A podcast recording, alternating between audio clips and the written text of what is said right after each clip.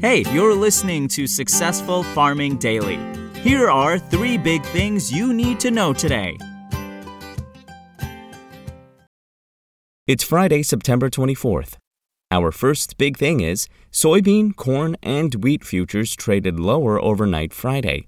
Bob Linneman of Kluis Advisors says that investors are watching debt developments in China. Thursday's trade ended with corn and soybean prices quietly higher. Worrisome reports from China suggest soybean crush plants have been ordered to shut down due to the government reducing electricity supplies to meet new emission targets. It does seem odd to shut down these kinds of facilities since they are directly related to food supply, Linneman stated in a note to customers.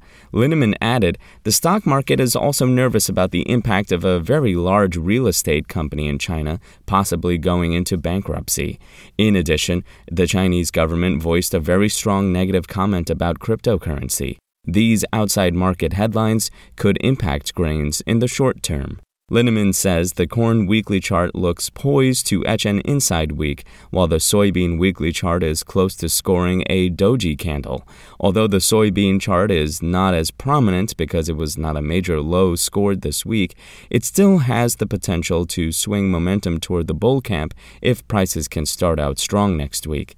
Overnight, the December corn futures are two and three quarter cents lower at five dollars twenty six cents. March futures are three and a quarter cents lower at five dollars thirty cents. Next up, weekly corn export sales miss expectations. On Thursday, the USDA released its weekly export sales report. These are sales recorded in the period of September 10th through the 16th, 2021. Corn sales, mainly to Canada, fell below the trade's expectations. Meanwhile, soybean sales, mainly to China, were offset by some reductions. Here are the totals of the USDA's weekly export sales report Thursday. Corn, 373,000 metric tons versus the trade expectations of 300,000 to 800,000 metric tons. Soybeans, 912,900 metric tons versus the trade's expectation of 500,000 to 1.10 million metric tons. Wheat, 355,900 metric tons versus the trade's expectation of 250,000 to 600,000 metric tons. Soybean meal, 261,400 metric tons versus the trade's expectation of 30,000 to 175,000 metric tons. And finally, in the Midwest, delightful weather is on tap for Friday, according to the National Weather Service. For the central U.S., comfortable temperatures today are set to be replaced by well above average temperatures on Saturday.